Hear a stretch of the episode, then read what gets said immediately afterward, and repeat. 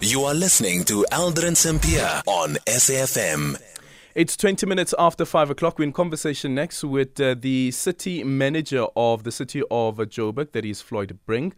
Um, the city of Joburg says it will cost 178 million rand to fix the Lilian Ngoyi Street, formerly known as Bree Street, following the gas explosion two weeks ago. The city says this amount is an estimate and could increase as time goes on. So far, the city has spent 4 million since the explosion. And Floyd Brink now joining us on the line. Good afternoon. Thank you so much for making time for us. Looking at the report that was submitted as well, is that negligence has been ruled out. No, thanks. Good afternoon, Aldrin, and your listeners. Indeed, uh, negligence, we've ruled that out. Like we've indicated, we had a team of experts that really had to look at various uh, scenarios, you know, planning around everything with regard to this incident. And one of the things that they could also rule out was negligence, yes. Okay, and some of the other issues also was um, around um, illegal mining. There was um, illegal connections, and just uh, this is Ill- illegal electricity connections. Some of uh, what people thought it could be could have led to um, this explosion, but it was found that it is actually methane gas. What happened here, though?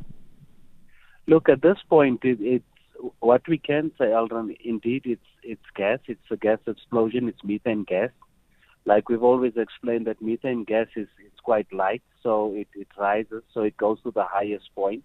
Unlike if it was any other gas, let's say like LPG gas that's heavy, that goes down. So what we're trying to still establish and really to narrow down is the ignition source. Now you would know that when you look at a fire, there's usually three things that you must consider. One is oxygen. The second is fuel, which in this case would be a form of gas. And then the last one is the ignition source. But when you look at an explosion of this nature, you would then also need to look at the mixture of the fuel as well as the ox- oxygen and the confinement space for that. So we we did all sorts of samples and tests and so forth. It it's a bit inconclusive with regard to the ignition source mm-hmm. and how and and it's the same way that we've indicated today. Much we do believe that some of the responses or the answers that we will be able to give is at a point when we can do a proper rubble removal in that area. Yeah. But we sent in our drones. We had people walking in those areas where we could get access, but we had to then rule out some of the elements where people used to ask us to say, is it a possibility of zamazamas and so on. So we're starting to rule out all of those particular issues. Okay. So so so so without knowing what the ignition was that led to the explosion, does this mean that at this particular time and point we won't be able to say whether the city would be able to prevent another explosion of occurring? Look, it becomes difficult to, to respond to that, but what we can say is where we would want to provide comfort is that as much as we are focusing on the Lilian Ngoyi street as a particular street, we will also be doing other streets and other surrounding areas where we would want to now do similar type of tests and assessments to, to in a proactive and a preventative manner so that we prevent any such type. But one of our main issues, uh, or that remains an issue for us, for example, it's our manholes that have been stolen and and remember, because it was stolen in the past, uh, the city took a decision, even like Telkom them, they would just weld it closed. And the purpose of that particular manhole is really for ventilation. Yeah. So it's just a combination of things that really went wrong. And somebody referred to it today almost like a perfect storm, you know. Okay, um, so, so, so, now the, the the building of the rebuilding of the area as well. Um, earlier on, you spoke about 178 million. You said that this is a rough estimation that the number could actually um, go up. Where will this money be coming from? So w- w- what we will be doing is we, we are finalizing our, our submission for a local disaster to declare it a local disaster. Like we've indicated last week, it will take seven days really in terms of, of legislation. So we are approaching provincial COGTA. We spoke to them already.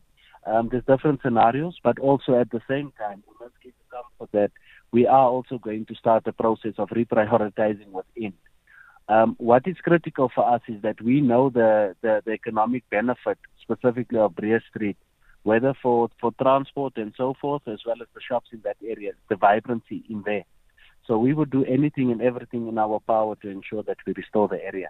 Okay, and and and would you be following normal procurement processes when it comes to um, the work that needs to be done here, even after declaring a state of a disaster?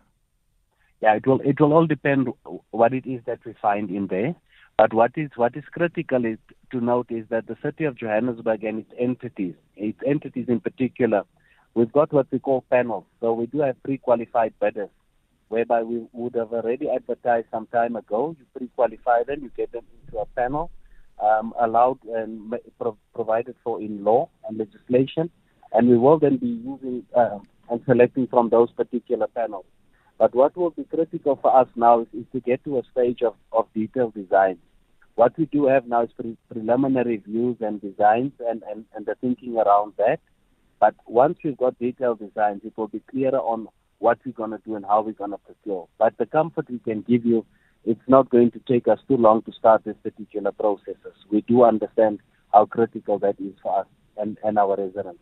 Okay, how soon do you think that road will be reopened?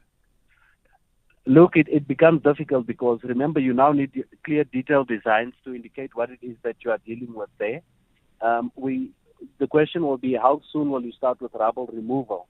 So that will be in the next week or two where we will start to deploy so that we can open up the area. But as we speak, we are running parallel processes on one from mm-hmm. a consulting base to look at pre- preliminary and the detailed designs. That will start now. And at the same time, we're also going to start with the process of doing um, proactive and preventative work on the other areas within that particular precinct and so forth. So yep. we will be doing a, a quite a number of things at the same time. And and a listener wants to know whether you were able to um, to secure a geology report and how were you able to come to the amount that is required, even though it is still a rough estimation. D- definitely. So so what we what we do have is we've got a geotechnical report that is signed off already. We're just waiting for final reports from structural and civil engineers. That will be finalized very very soon. So we, we could then take that and, and link that back to historic figures, and also what the industry dictates. And we would then multiply that into have specific cost scenarios, and we then use that as as our rationale and assumptions that we would have made. And that is why it's important.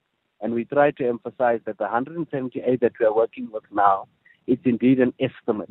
So once we get to the detailed designs, because what is critical for us to declare a disaster, we should have some form of an assessment and some scientific formulas, and that is what we've done in order to get to the 178, in order for us to do the assessment and then also to do the submission for the local disaster. Thank you so much for your time. That is the city manager of the city of Johannesburg, Floyd Brink.